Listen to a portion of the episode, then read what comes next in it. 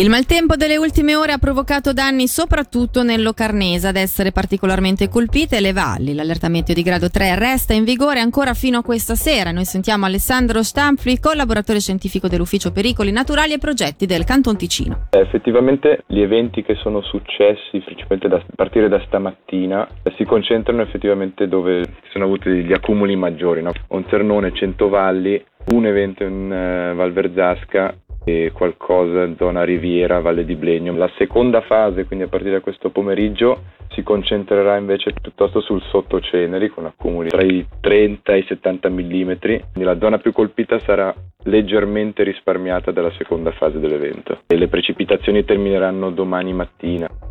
Maltempo che ha colpito anche la ferrovia delle Centovalli, dove le ferrovie Autolinee regionali ticinesi che gestiscono la tratta hanno registrato un'importante frana che ha travolto la linea di contatto. Sulle conseguenze sentiamo il capo dipartimento dell'esercizio delle Fart, Gian Giorgio Elbling. Per quanto riguarda il servizio sulla linea ferroviaria, abbiamo dovuto interrompere subito il servizio internazionale tra Locarno e Domodossola, e essendo chiusa anche la strada sempre fra Corcapolo e Verdasio, praticamente i treni circolano solo fino a Intragna e non abbiamo un servizio sostitutivo verso Camedo. Dovremmo poter da domani iniziare con un servizio d'autobus sostitutivi tra Intragna e Camedo. Calcoliamo già comunque che questa situazione perdurerà almeno fino al nove ottobre. Allora purtroppo l'evento che è in programma per domenica prossima, non potendo circolare col treno fino a Camedo, eh, dobbiamo annullarlo, così come quello poi di domenica otto ottobre.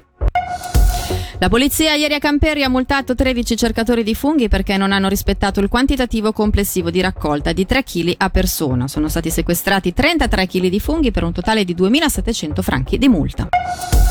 I Verdi di Lugano non correranno insieme al P S per il municipio alle comunali del duemilaventiquattro. Il partito presenterà la lista solo per il legislativo. L'obiettivo dei Verdi è il rafforzamento delle posizioni critiche in consiglio comunale. P S che ha letto la rinuncia dei Verdi come la volontà di rafforzare la loro presenza in consiglio comunale, avendo quindi più incisività nei confronti di un municipio, citiamo, a maggioranza di destra, senza mettere in pericolo la presenza di un municipale progressista alle prossime elezioni.